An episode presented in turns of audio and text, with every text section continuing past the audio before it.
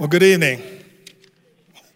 My name is Ken, and uh, see, and I'll be reading from the Old Testament, found in Daniel chapter seven, verse thirteen through fourteen. As I continued to watch this night vision of mine, I suddenly saw one like a human coming with heavenly clouds.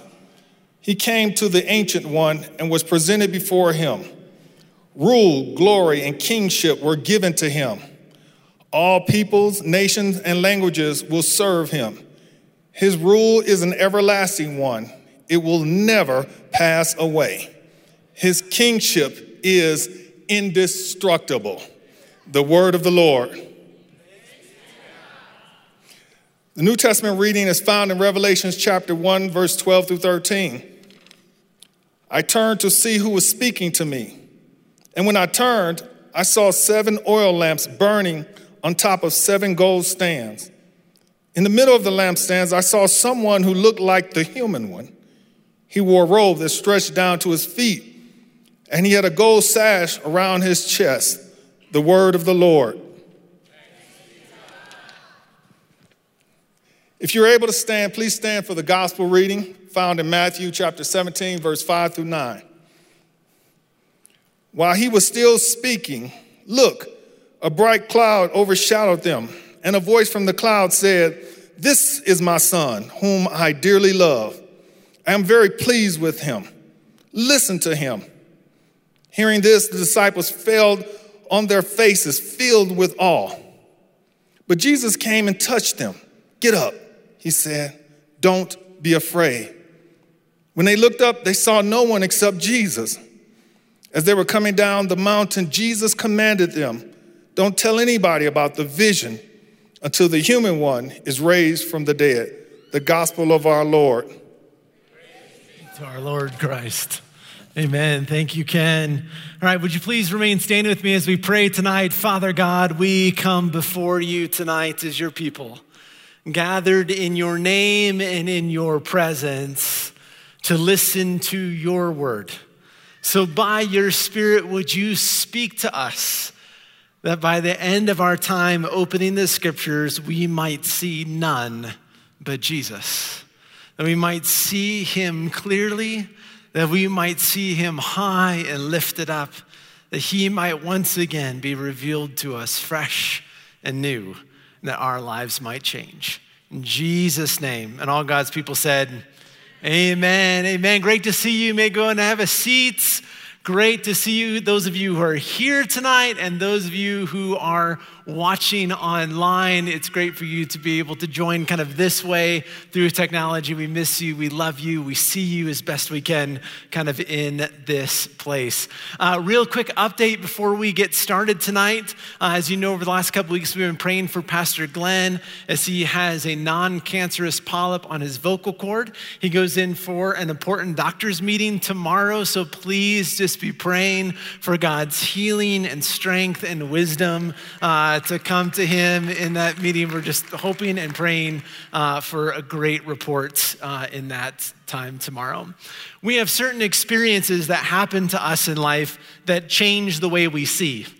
A lot of the change that happens in our lives happens sort of slowly and beneath the surface, and it's easy for us to miss or not see, but there are moments, there are experiences that we have that sort of immediately open up our eyes and we see things differently from that point on.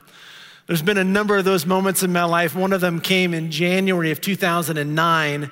Sarah and I, Sarah was pregnant with, uh, with our baby, and we were heading in for that twenty-week doctor's appointment. And we're, we're planners, so we were the kind of people that were gonna find out. Like we, we couldn't wait until the baby was born to decide, is, to learn, is this a boy or is this a girl? We needed to find out right then and there so we could get all of our plans in place. And so we go in for the ultrasound, and the tech is there, and you know they ask the question like, "Do you wanna know?" And we're like, "Yes, tell us, please. We've been waiting twenty weeks and we absolutely need to know." And she looked at us and she said, "You're having a girl."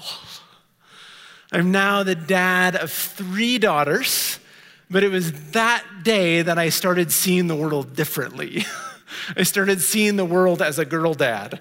I, I remember the moment it really, really hit me. That was probably a week or two later. I was at the mall for some reason. I don't know why I was at the mall. And I'm the kind of guy that if I have to go to the mall, I go to the closest entrance to the place I have to go, and I get in and I get out as quickly as I possibly can.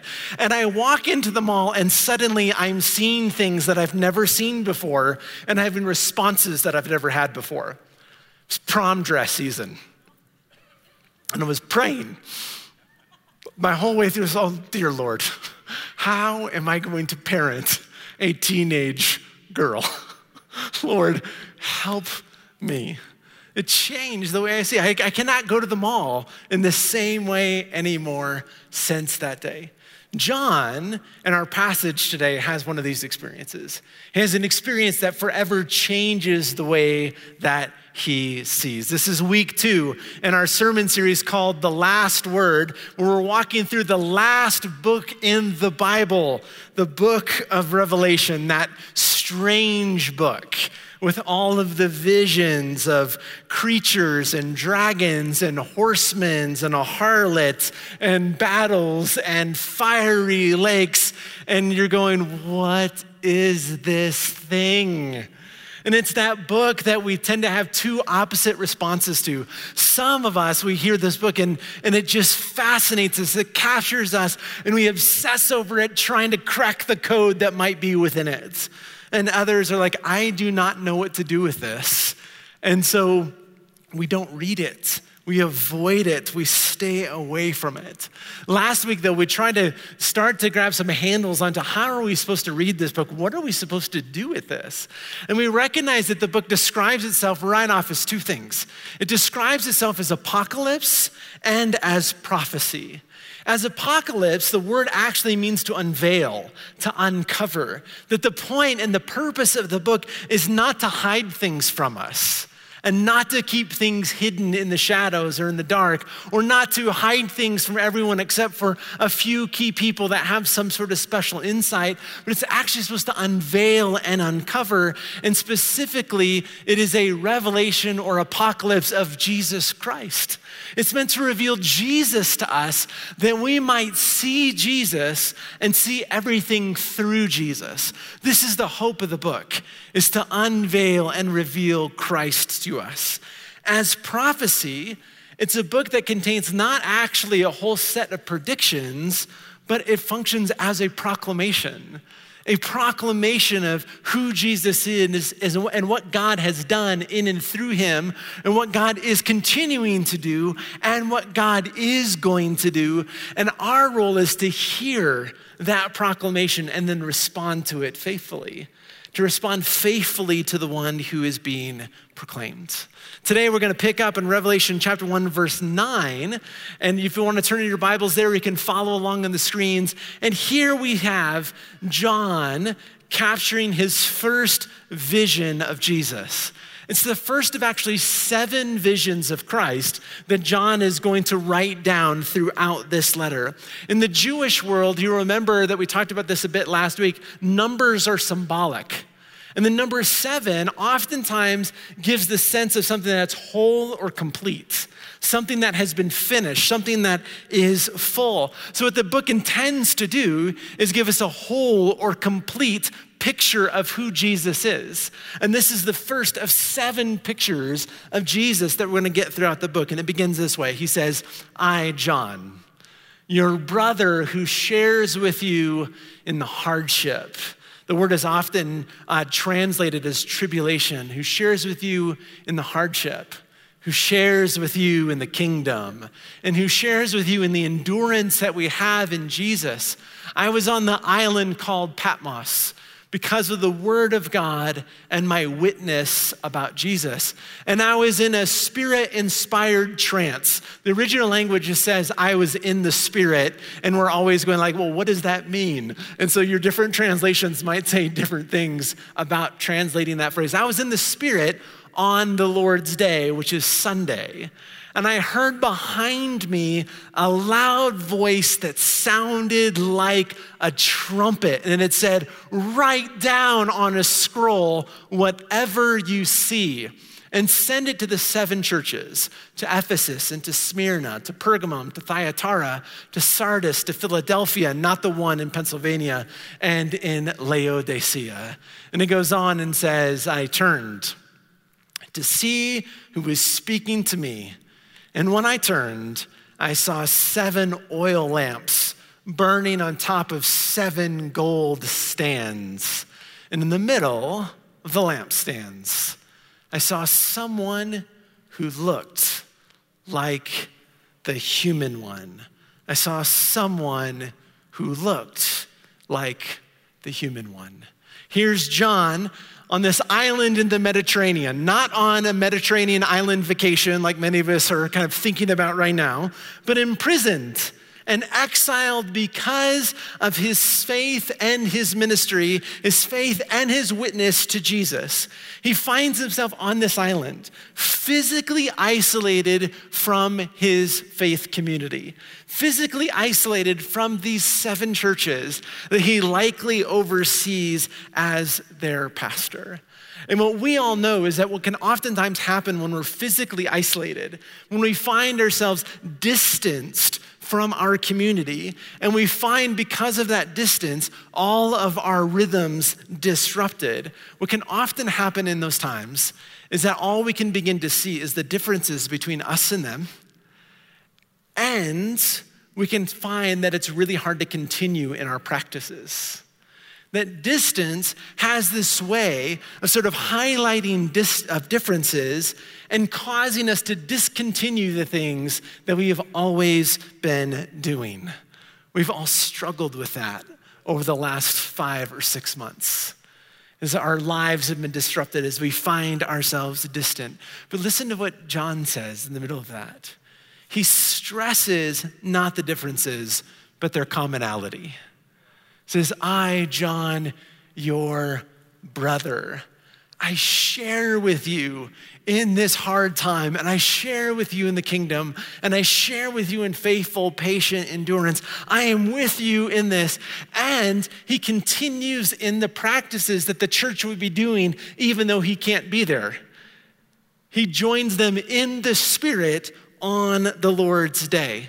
In the New Testament, in the Spirit is often described as praying in the Spirit and singing in the Spirit. I think this is what John's doing. It's the Lord's Day. It's Sunday. The church is gathered together to do what? To sing and to pray and to read the scriptures, to do the things the church always does on Sunday. And John says, even though I'm in exile, even though I'm in prison, even though I'm distant from the people that I want to be with, even though I can't be in the place that I want to be or the people I want to be with, I'm going to do what I've always done and join the people that I love in doing the thing that they're doing right now. I'm going to sing. I'm going to pray. I'm going to worship on the Lord's Day. He's physically separated, but he prioritizes what they hold in common and prioritizes their common practices as the church.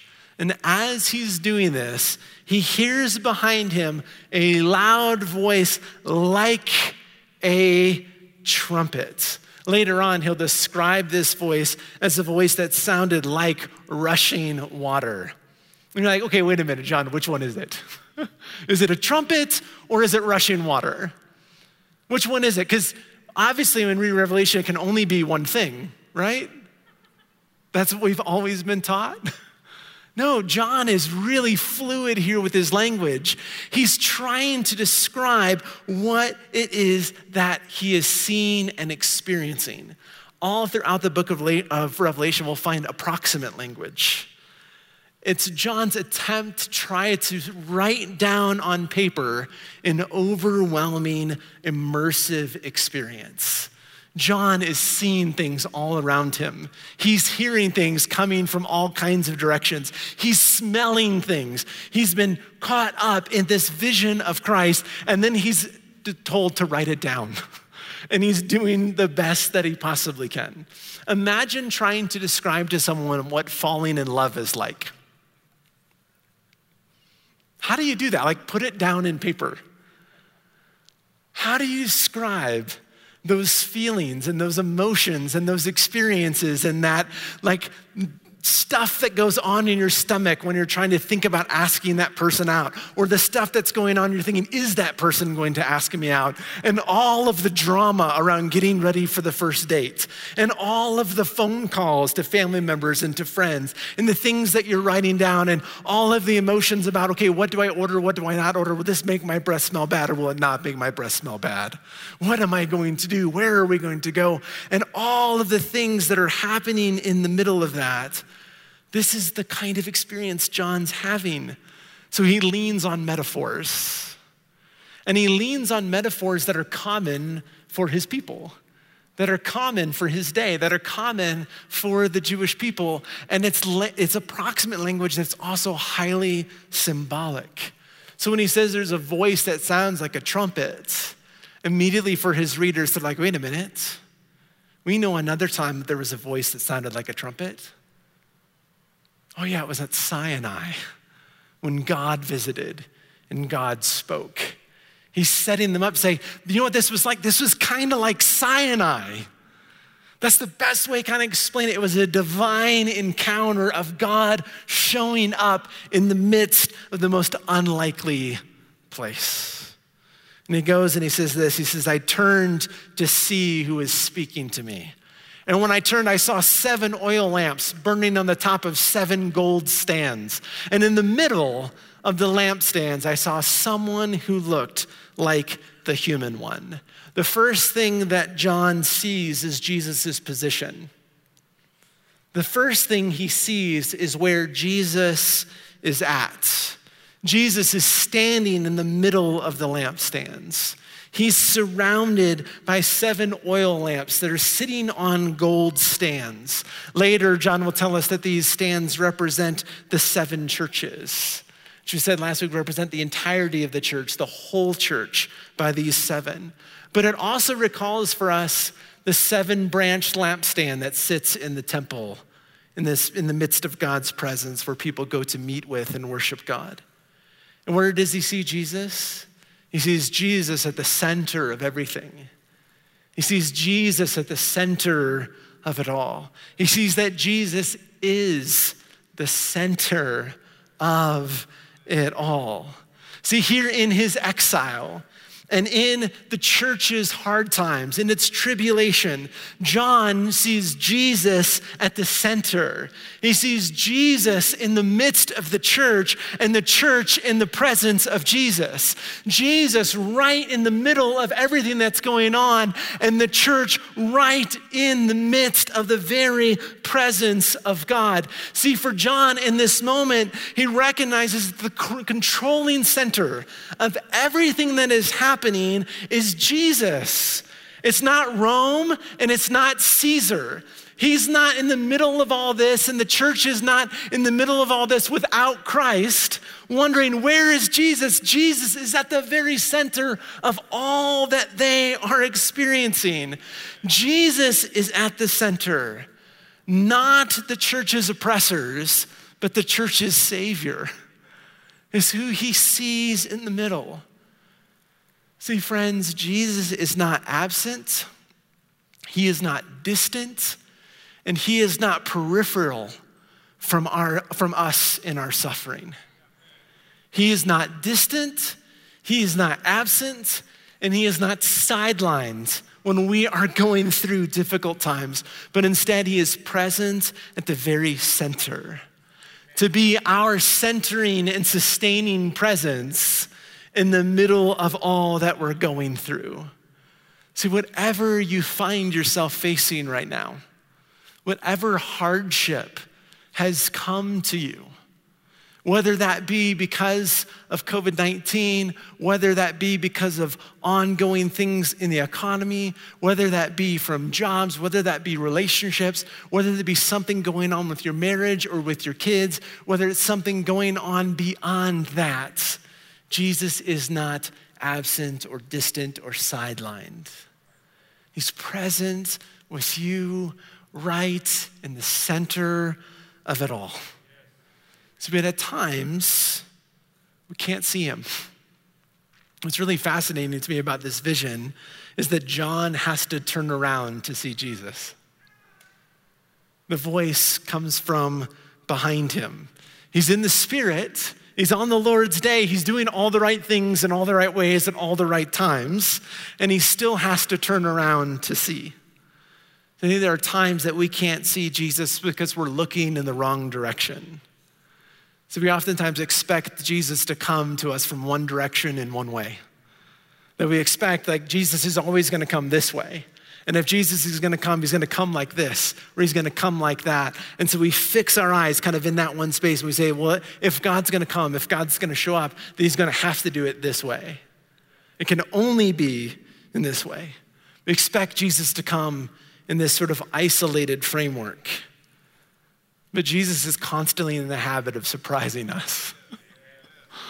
I think he enjoys it, just to be honest with you. We expect him to come one way, and instead he comes to us in the ways that we least expect it, at times in the ways that we least want him to come to us, times in ways that it's easy for us to miss or even dismiss and explain it away as something else. I think for me, one of those big moments came kind of early in my time with Christ, expecting that coming into faith was going to eliminate all hard things in life. Came to faith in a really difficult time, and very early on sort of grasped onto like, well, because of Jesus, now all of these hard things are gonna go away. That because I'm now a follower of Jesus, I'll be delivered from all suffering. And instead had to realize, no, Jesus was coming into me in the midst of all of those things. And Jesus was sustaining me in the midst of those things. And Jesus was healing me and comforting me and giving me mercy in the midst of all of those things, not taking me out of them. But I couldn't see it because I needed to turn around. See, Revelation as an entire book actually calls us to turn. It requires a turning inside of us. Oftentimes that turning is a repentance. It's a way of saying, oh, wait a second. My life has actually been decentered. I've put someone or something at the center other than Jesus, and I need to repent and turn and put Jesus back at the center. Sometimes it's a change of thinking. It's a change of theology. It's a change of our beliefs about who Jesus is. But Jesus constantly reveals to himself as the one who's at the center. This is the first thing John sees. The second thing John sees is Jesus' appearance. He sees him at the center and then begins to describe who he sees. He says, in the middle of the lampstands, I saw someone who looked like the human one. And he wore a robe that stretched down to his feet, and he had a gold sash around his chest, and his head and hair were white as wool, no, like snow. I'm, he's, Again, searching for words. And his eyes were like a fiery flame, and his feet were like fine brass or bronze that has been purified in a furnace. And his voice sounded like rushing water. And he held seven stars in his right hand. And from his mouth came a sharp two-edged sword. And his appearance was like the sun sh- shining with all its power. Imagine seeing Jesus this way. See, he looks like the human one, or maybe your translation says the Son of Man. This is the title that Jesus frequently uses of himself, and the gospel comes from our Old Testament reading in Daniel seven, where Daniel sees someone who's unmistakably human and yet unmistakably more than human as well. And he's trying to describe him as like, it's like a son of man, a human one. And he says, this is the one to whom is given an everlasting rule and an indestructible kingdom. And John's saying, you know what? I think I'm seeing the same thing that Daniel saw. I think this is who I'm seeing. And he's wearing a robe with a gold sash, which is a reminder of the clothing worn by Old Testament kings and priests. Just no surprise, because John has just called the church a kingdom of priests. And so here we see Jesus, the king over his kingdom, and the high priest over his priests. gathered together in his presence, and says his hair and his head were like wool or like snow, reminding us of the purity of Jesus. And his eyes were like fire, reminding us not only is Jesus pure, but Jesus is purifying, that seeing him actually changes us. See, what, G, what, J, what John sees is that Jesus is the pure and purifying high priest who forgives us of our sins and forges us into his image. That this is who John is seeing, the one who is able to both pardon us and purge us, to justify us and to sanctify us, the one who's able to, f- to forgive us of our greed and actually turn us into generous people, the one who's able to forgive us and free us from our anger and our vengefulness and our violence and our hatred, and actually teach us, make us patient and peaceful and loving people. He sees the Jesus who's able to do both, to forgive and to forge us into his image. And he goes on and he sees that his feet are bronze, which is a combo of iron and copper, both strong and lasting. Incredibly important metal at this time. And what he's doing here is he's contrasting the description that's given of Nebuchadnezzar in Daniel chapter two, whose feet are of iron and clay. It's actually unable to bond and unable to stand.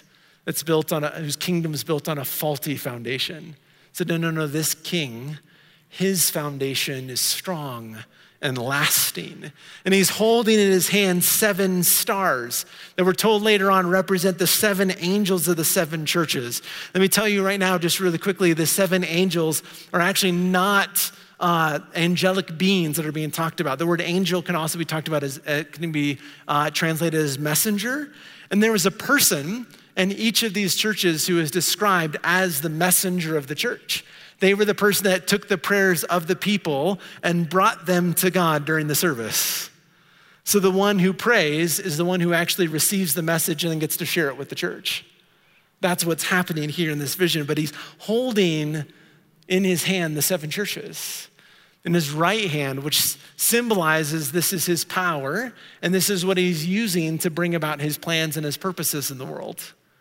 But God is holding the church, and he's using the church to bring about his plans and his purposes in the world. And it says his mouth was a sharp two-edged sword. Jesus doesn't come as one with a typical sword, but word, speech that is like a sword, that's sharp and incisive and effective. And his appearance is like the sun shining with all of its power. Reminds us of that transfiguration scene in the Gospels. See, John sees Jesus as the high priest. He also sees him as the all-powerful king who reigns eternally over an insurmountable and indestructible kingdom. This is who he's seeing, is the high priest and the all-powerful king who reigns eternally over an insurmountable and indestructible kingdom. This is why the book of Revelation forever has been a source of hope and comfort and joy for the persecuted church. For the church that finds itself on the underside of power, for the church that finds itself marginalized and oppressed, for the church that finds itself at risk of death because of their faith in Jesus Christ, John sees a vision that says, you know what? There is no empire. There is no evil. There is no person. There is no power. There is no system. There is no experience in this life that is greater than the power of Jesus Christ. There is nothing more lasting than his kingdom. He's proclaiming the power and the unending kingdom of God to the church in persecution. And guess what John does when he sees this? When he sees Jesus as the high priest, as the all-powerful king, says, when I saw him, I fell at his feet like a dead man. He collapses. And then Jesus puts his right hand on him and says, don't be afraid. I'm the first, and I'm the last, and I'm the living one. I was dead, But look, now I'm alive forever and always. And by the way, I have the keys of death and the grave. They have been defeated. See, the very presence, the very sight of Jesus humbles us. His awesome presence brings us to our knees. See, in the presence of Jesus, the people of God were meant to bow. When we see Jesus, we're meant to bow. This is what this book does. It unveils Jesus to us and then implores us and invites us to worship him no matter what's going on in our lives. This book calls us to turn around and see Jesus at the center, to see Jesus as the high priest who reconciles us to God, and to see him as the true king who reigns over everything that's going on in the world and our lives. And then when we see Jesus at the center and we see him as the high priest and the king, to fall on our face in prayer and in worship, to bend our knee to the true king and his unending kingdom. In the presence of Jesus, we are meant to bow. John sees Jesus and he falls on his face like a dead man. See, submission to Jesus is actually a death act. It's a kind of dying. It's a dying to ourself. It's a dying to our compulsion to place ourselves at the center of everything. It's a dying to our futile attempts to reconcile ourselves to God. But I look at all the things that I'm going to do. And instead to embrace his mercy and to submit to his purifying work in our lives, and to dying to our vain attempts to control our world, to rule our lives, and to set our own course of action, but instead to submit to the king. So submission is a kind of dying. Worship is a kind of dying. But here's the good news. In Christ, death is always followed by resurrection. In Christ, death is always followed by resurrection. So here, John, he falls flat on his face in worship. He submits his entire life in the midst of what he's going to, and he calls the church to submit their entire lives to this one Jesus. He falls flat on his face, and Jesus comes out to him. He sets his right hand on him. That powerful hand, the hand that's able to bring about all of his plans and his purposes in the world. He sets his hand on him. And he says to John the same thing he said after the Mount of Transfiguration when the disciples fell down as well before him. And he goes to them and he says, "Get up. Don't be afraid. Get up. Don't be afraid. Get up. Don't be afraid. For I am alive and I have already won." Don't be afraid. For I am alive and I have already won. See, whatever we're facing, Whatever we're facing, that thing is going to come to an end. That thing, that person, that power, that experience, that thing that you're walking through right now, it has a terminus to it. But Jesus is the living one, and his kingdom has no end, and he has already won. We're not experiencing the fullness of that yet, but one day Jesus will come in final victory, and every knee will bow and every tongue confess that Jesus Christ is Lord. Our invitation is to get to do that now, to live now like it's going to be in the future, to live now not in fear, but to get up and to know the one who is already one. Amen? This would be the time in our service where normally we would get a chance to come to the table, to come and to feast with the one who's already one. For those of you who are watching at home, you get to. You've got your crackers, your bread, your juice, whatever you've got there with you. For those of us that are gathered here, welcome to a global pandemic where one of the scarcest items on the planet are ready-to-eat communion wafers. I don't know. We have twenty thousand units for all of our congregations on back order several weeks now. I don't know when they're coming, but I do know this, that we get to come at this moment, even in singing, to the very presence of God, to recognize that He is here with us. We're gonna sing a song called The Table.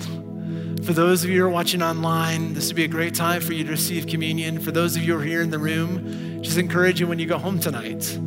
But those that you live with, those that are family or friends, or maybe even on your own, to grab some juice, grab some crackers, share communion together, or maybe share communion just with you in Christ, knowing that He is there with you, even when you might feel most alone. But tonight, would you stand? We're gonna come and we're gonna sing. And singing is one of the ways that we express, yes, Jesus is already one. And the table, this song, is a reminder of that.